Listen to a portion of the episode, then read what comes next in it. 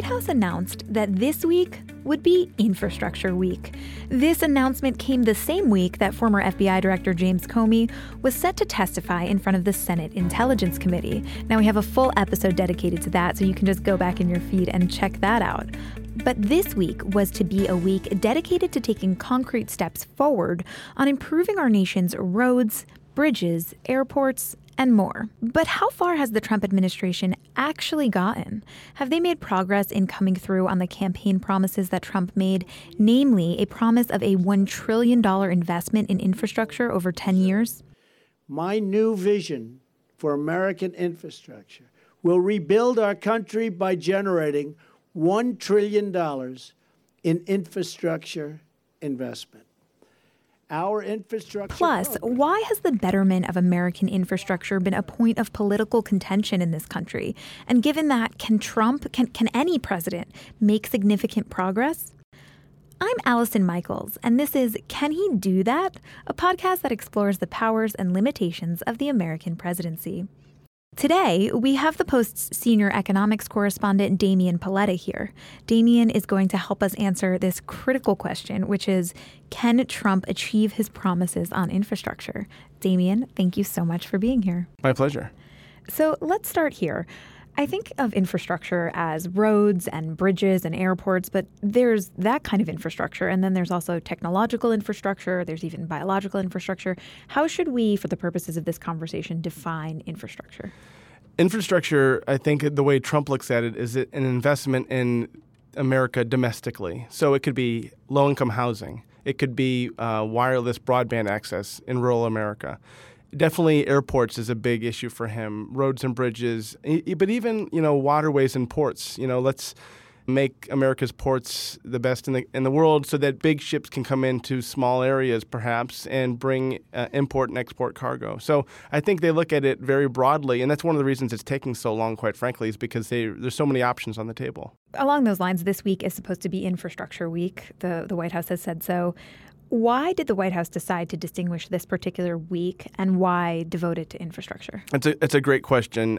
I think the president's domestic agenda had three real pillars in it tax reform, healthcare reform, and infrastructure. And we've heard very little about what they want to do with infrastructure. The president during the campaign talked about spending a trillion dollars to create millions and millions of jobs. But we haven't really seen what that would look like. And I think with all these scandals that they've been kind of overwhelmed with, there was a push among some advisors to focus on policy. You know, the way to shake this off. They tried to make this big focus in Cincinnati on along the banks of the Ohio River. But in the hour that we were there, he talked about Saudi Arabia. He talked about his election victory in Ohio. He talked about health care reform. He talked about how obstructionist the Democrats were. He, he, he veered all over the place and didn't really focus on the infrastructure plan and package that he wants to put together. And I think that sort of you know illustrates all the challenges that they've had so far. Okay, so what's actually in that infrastructure plan? What what are the details of Trump's infrastructure plan? Okay, so that's a great question, and there's not a lot of answers. We do know they want to they want to focus on several different things. One is to get rid of regulations that they say make it harder for people to build and develop. So, for example, if there's some sort of you know small endangered bunny rabbit in some field and they want to build a highway in that field, maybe the bunny rabbit's not as endangered as people think it is. Let's like make it easier to figure that out, right? They also want to make it easier for states and cities to move ahead with projects, although they haven't really gotten into specifics about how that would work. And obviously, the big one that everyone's focused on is, you know, that trillion dollars. Where does that money come from? Is it going to be federal spending, or is it going to be tax credits? Uh, what they've said so far is they want to have $200 billion in federal spending matched by $800 billion in outside money. And that could be real or that could be kind of pie in the sky. I mean, the trick is do they actually allocate money? Or do they give big tax credits to developers to, to sort of do this on their own? And and there's a big difference in that. Democrats are pretty supportive of plowing a lot of federal money into infrastructure projects, but they're a lot more skeptical if this is just tax credits for developers who were, going to do the things anyway. Yeah, well, that brings up an interesting question, which is that usually Democrats care deeply about infrastructure. This year, both candidates ran on this, but why is Trump in particular so big on this? You know, a Republican Congress fought Obama as he tried to expand infrastructure spending. You know, it's typically higher taxes, increased government spending, things Republicans don't traditionally support. Will it be different with Trump?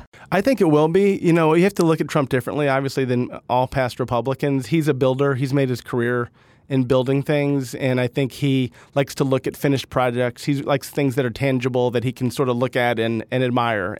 And so this is sort of the great project of his life if he can get anything going. And you know, obviously the challenge though is if they're going to just do 200 billion dollars over 10 years and the, when the budget that just came out showed us that it would be just 5 billion in the first year. That's less money than they were already going to spend on infrastructure. So, you know, are they just going to put some flashy signs up and make this into some big thing when really it's less than we would have already had or are they going to allocate more money on top of money that would already go into that and create some, you know, huge new American dream?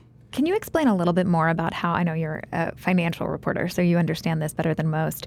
Exactly how that money would get allocated, you know, where it comes from, where it would go. Do private companies get it? Can you explain that Sure. Detail? It's a great question, and we don't know all the answers yet. But, you know, one of the things that the, the, the Trump uh, team wants to do is to, uh, let's say they come up with $20 billion in spending. Okay, they, they, the, the Congress votes to uh, appropriate $20 billion for infrastructure projects. They have a team at the White House already that's looking at projects that are sort of in the most extreme need, and they call them shovel ready. That's you know kind of a loaded term, but ones that they think could be done quickly and have a big impact on jobs. So let's let's use for example the port in Savannah that's already begun. Savannah wants to sort of dig out the water around their port to make it more deep, so that bigger ships can come in to bring in things in and out, right? And that creates a lot of jobs. You know, there's a lot more business in the area, and so the question is, can they, if they appropriate $20 billion, does Savannah get a billion dollars of that directly? Does that money go to tax credits for the people that would be doing that work? You know, that's the kind of questions that haven't been answered yet. So one other thing that Trump has been a little bit more specific on is is this plan that he announced on Monday to privatize air traffic control. What would that accomplish in terms of technological development, labor, is it a good move? I think the the thing that they have identified with this is a it's something that Republicans on the Hill have been talking about for a while. So it's not something uh, you know out of the blue. They, have been looking at it. You know the way air traffic control works now in the United States. There's these towers, right, and the planes are kind of tracked in this old-fashioned system.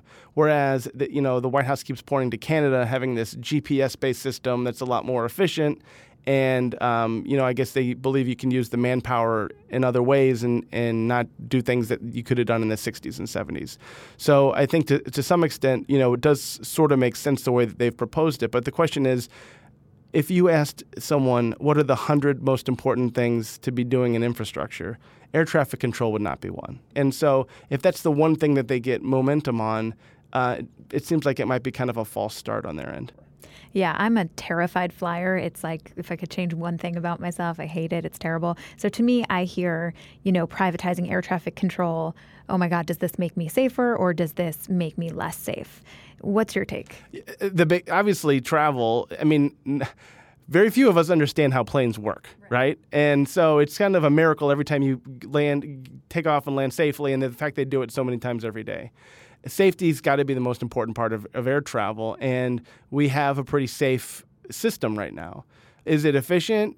You know, is it is it a pain to fly around the holidays? Of course it is. But I guess the question is, can the Trump White House convince Americans that they can make it better? And if they can, then you know they probably could have a green light. But if they can't, or if it's kind of marginal, or if heaven forbid, you know, hackers find a way to crack into the GPS system, then you could have a total disaster on your hands. So safety, of course, is a major concern when it comes to all different forms of infrastructure. And someone who unfortunately has firsthand experience in the critical nature of this is R.T. Rybak. R.T. is now the CEO of the Minneapolis Foundation and author of the book Pothole Confidential, but he was also the Democratic mayor of Minneapolis, Minnesota in 2007 when something terrible happened. On an otherwise normal rush hour as people were going home from their evening commute, that busy bridge you go over, the busiest one in our town, collapsed. I found out that the bridge had collapsed by just getting a phone call that said the bridge had collapsed. If you hear something like that, you think a piece of the bridge, you think a smaller bridge. It was really difficult to imagine what it really meant that the most crowded bridge in our interstate system was actually in the middle of the Mississippi River. Uh, it became more intense over time when I began to understand the human toll and seeing a mom with her kid who died, uh, a dad who was going to his baseball game, uh, a mom who was coming home from work and the family had the dinner on the table, a school bus filled with kids um, was just about to go over, but thankfully the truck in front of them swerved and protected them. When you see the biggest piece of infrastructure in your community fall, it's not about things, it's about people, and unfortunately an awful lot of people suffered. 12 people died, uh, almost 100 were injured, and it was a calamity that came from a lot of factors, but is also, I think, makes Minneapolis a bit of the ghost of Christmas future. We know what happens when infrastructure collapses, and it's not an abstract issue here. Tell me about how the city of Minneapolis reacted at the time and what you've seen happen there since. You know, it was so powerful to see the absolute worst thing happen in your community, bringing out the very best. And at a moment when people's lives were in jeopardy, people, some ran from the bridge, but a lot of people ran toward it and they jumped in the river and people literally reached in and pulled people back to save their life. And over the next year, as we rebuilt a bridge, which should have been rebuilt in three years, got it done in a year, people were so heroic in that. And what was really wonderful is everybody fanned out to try to say, let's make sure this doesn't happen again. What, if anything, could have prevented this bridge from collapsing? And, and are we taking steps to be preventative in other cities across the country at the moment? What could have happened in our bridge and many others is that we could do what we do with our homes, which is to have periodic reviews of what's happening, or probably best example is our cars. You know, when that light goes on, we take it seriously. That red light says something that we need oil or something's wrong with our radiator or something, we take it in to get fixed. That's just when you see that red light go on, you just go. You don't think about it because you know something bad's going to happen. Well, the red light for our infrastructure has been going on. And I think if we reacted to that more more quickly and thought about it in that same context, it, it would it would change the way we look at this. Do you feel like the past few years since then we've come further in terms of progress on infrastructure? No, I unfortunately feel that the lesson that everyone said they learned when they were coming to comfort the families that had died in Minneapolis never really got learned. To me, um, what really happened that day is is I began to understand that it's not just infrastructure; it's common ground. I think government is is simple in that it's the things that we choose to do together that we uh, can do better than if we did them ourselves. I could go cut a path through the landscape of Minnesota so I can drive my car in front of my house. But it's more efficient instead of all of us doing that individually to do it together. That's a road. I can protect my house by locking the doors, but we choose to have police that we hire for the common good. And when you really think about that common ground, that common good, it's not that complicated a concept. Neither is the idea of upkeep. We know that from our house. Fix the leak in the roof or the roof falls in. We don't seem to apply that to the common infrastructure we have. And the fact that somehow we could put this in a political sense is kind of crazy. Now, can you explain to me kind of why that happens? Why a politician might look at uh, a piece of legislation that gives more money to infrastructure and say, no, thank you, I don't need a safe road or a safe bridge? Yeah, I'll give you a clear example. Governor Tim Pawlenty and I were strong partners. He's a Republican, I'm a Democrat, and when the bridge collapsed, we worked together. He committed to call the legislature into session and reinvest in infrastructure. He was running for president. Grover Norquist, the uh, anti-tax guy, wrote a letter publicly warning Tim Pawlenty that if he did something like that, it would be considered a tax increase. Governor Pawlenty flipped on his pledge to the citizens and to me personally and to the people whose families were lost that he was going to repair the infrastructure and instead chose the political path.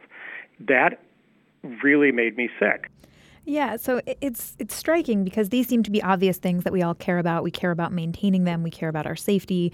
We all need to drive places, we need to have parks to visit. Why is it then such a seemingly politically insurmountable task for us to pass infrastructure spending in this country that repairs some of these things, that takes steps towards making sure these things are maintained? You know, that's such a good question. Why has it taken so long? And I think part of it comes down to when did infrastructure get built? So infrastructure is often built when somebody has a big vision. That's about something new. Infrastructure gets built uh, historically when there were jobs programs. The infrastructure gets built when we have a way that we want to change the landscape, the interstate freeway system, or even going way back when we finally wanted to have clear, clean drinking water coming into your home. Those were big moments. And we're not in a moment of big things right now. We're not in a moment of political visions looking forward. The best, most exciting period for infrastructure was during the Recovery Act, where there were a number of pieces of infrastructure that were repaired and upgraded by the tens of millions, hundreds of millions of dollars around the country as part of getting the economy going again in, in 2008, and it worked. But it took a crisis to address the crisis of infrastructure, and we should have learned a lesson there that it worked.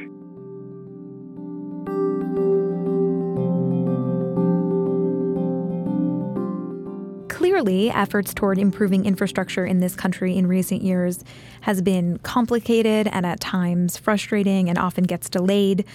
Why do we find ourselves in this position? Have there been successful infrastructure efforts in American history? And, and if so, how can we replicate them today?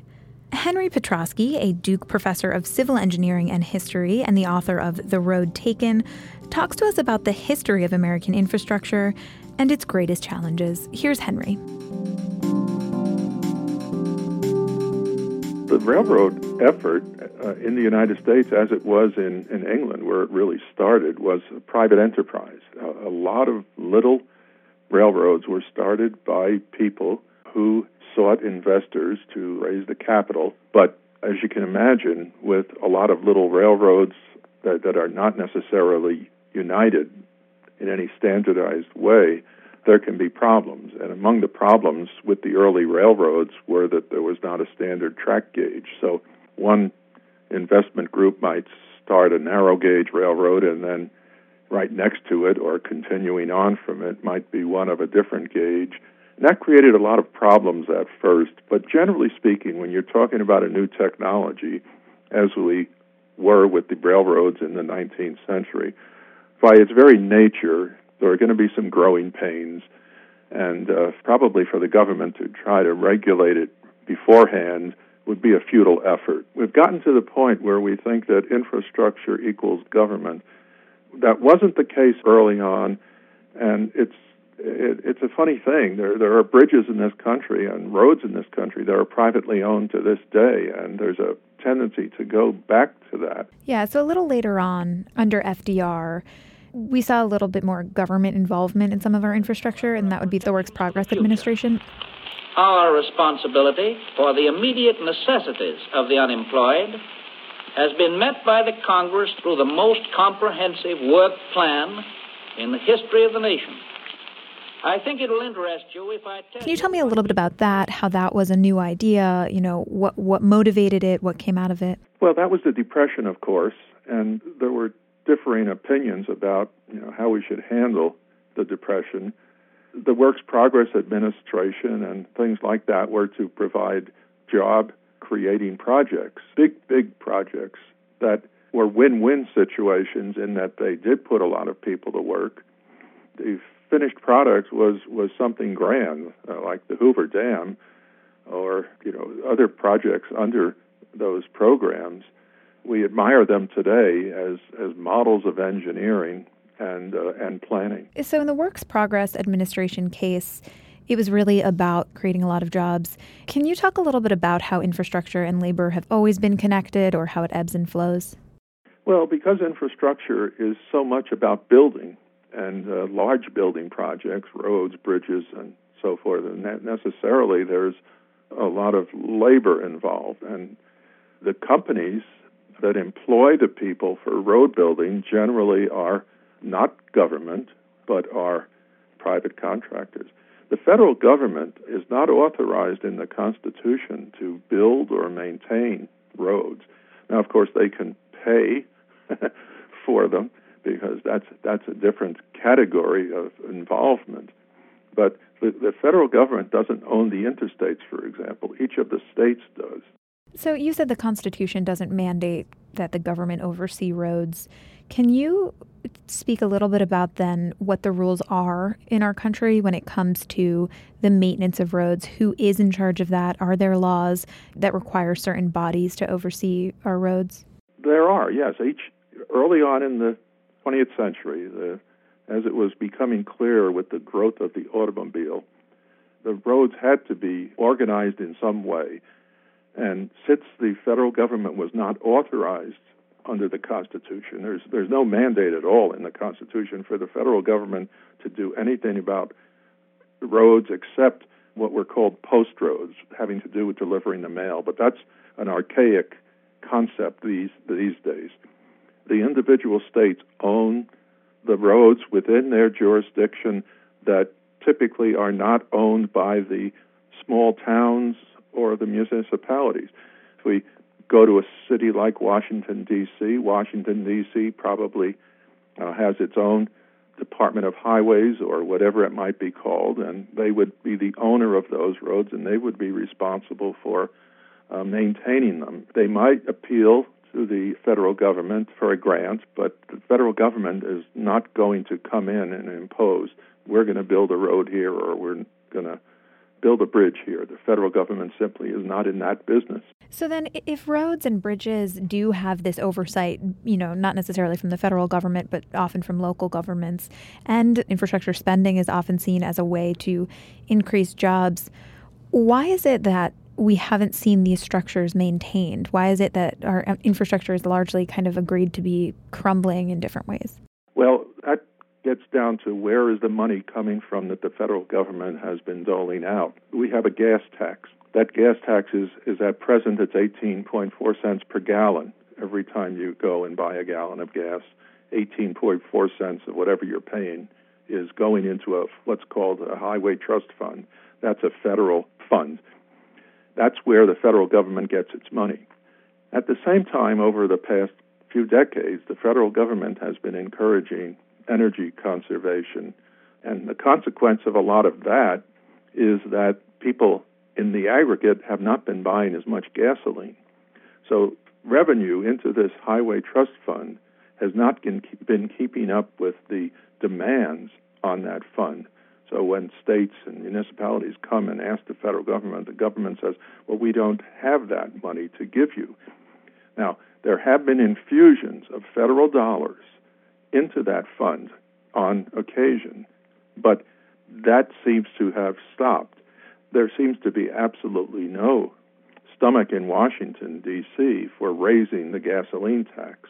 It's been at 18.4 cents a gallon since 1993, I believe. So that means not only is it not being uh, keeping up with inflation, but in, in combination with our, our using less gas, that fund is just not sufficient uh, anymore. Yeah. Well, it's a nice segue to my next question, which is that it's become increasingly political, it seems, to propose infrastructure efforts. Um, we did see both presidential candidates actually propose them in, in this past election, but that's not always the case. Why is this so politicized? Well, I guess it's at heart a political issue. Even in the earliest days of our country, our nation, you had a choice in some cases you could either pay taxes or work on the road yourself, put in your own blood and sweat.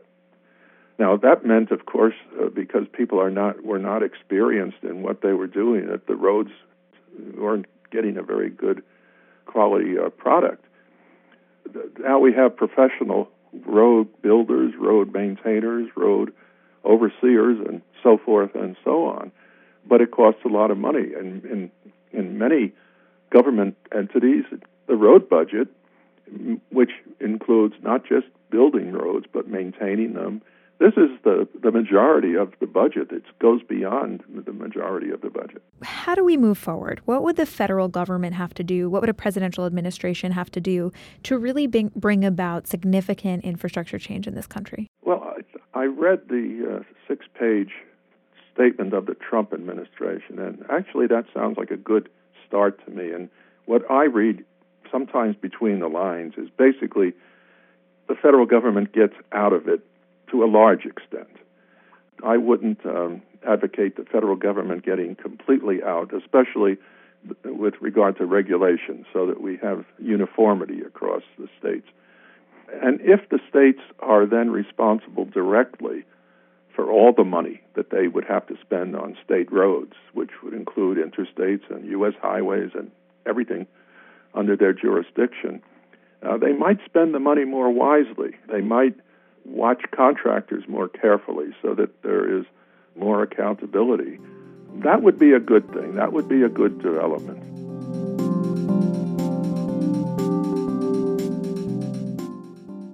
So, Damian, one of our guests suggested that Trump's infrastructure plan is, in fact, a good one. What what are the merits of it? I think the merits are that he's thinking big. It is amazing that the U.S. was able to build a whole highway system you know, uh, 60 years ago and the way it still is used every day and the way it's kind of reshaped America, right? A lot of towns have grown because they were picked to be along the highways. And it is kind of, you know, the way interstate shipping and, and trucking and things work, I think, is a real component of American culture and society. And he wants to think big. Now, obviously, he can't rebuild the American highway system or can't decide to put new highways through America. The country's just different than it was then but he wants to he has this kind of big ambitious idea that even if people say it can't happen, he thinks it can, and that's kind of the American dream. And so, um, if he if he can come up with ideas, whether it's broadband, whether it's you know some new sort of high speed rail, whatever, I think that he won't be deterred if someone tells him that it can't be done. What can he accomplish? What's like the low hanging fruit? The low hanging fruit, unfortunately for him, would be projects that are kind of in dire need of being addressed.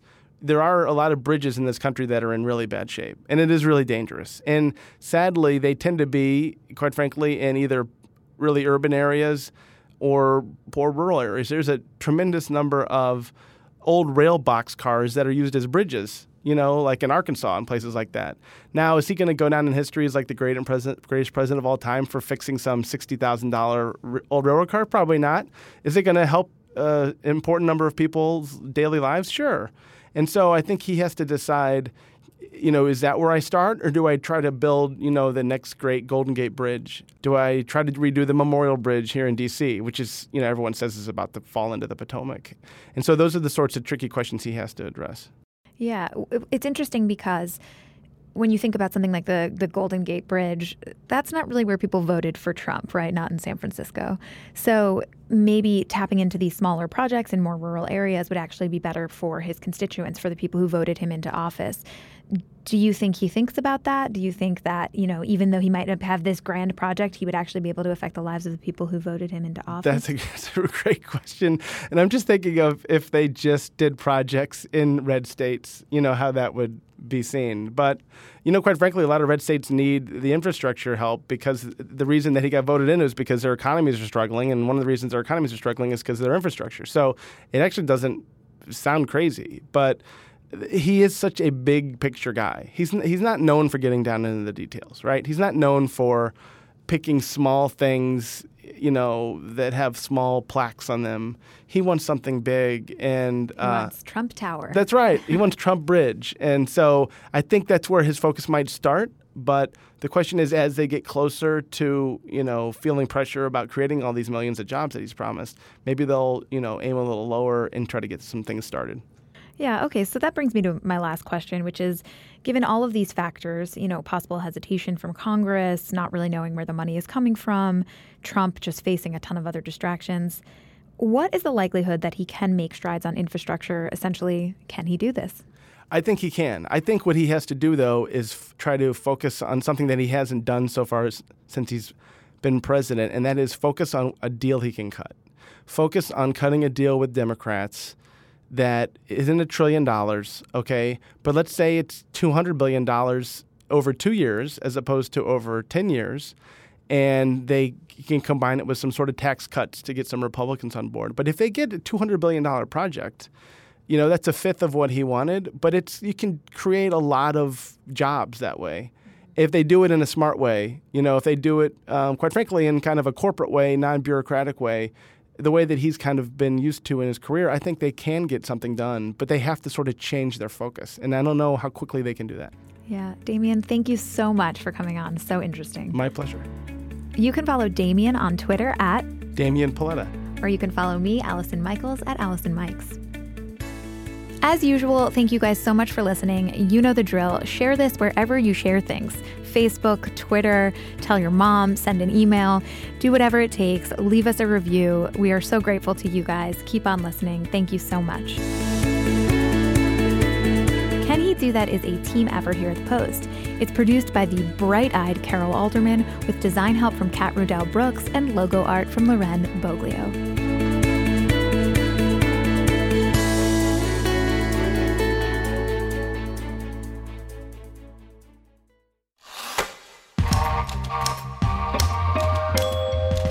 You like Can He Do That, you should check out some of our other great podcasts, like Cape Up with Jonathan Capehart, where Jonathan's interviews reveal the people behind today's biggest news. Or try Presidential, where host Lillian Cunningham spent a year exploring the character and legacy of each of the American presidents. You can find these shows anywhere you listen to podcasts and learn more online at washingtonpost.com/podcasts. The Washington Washington Washington Post.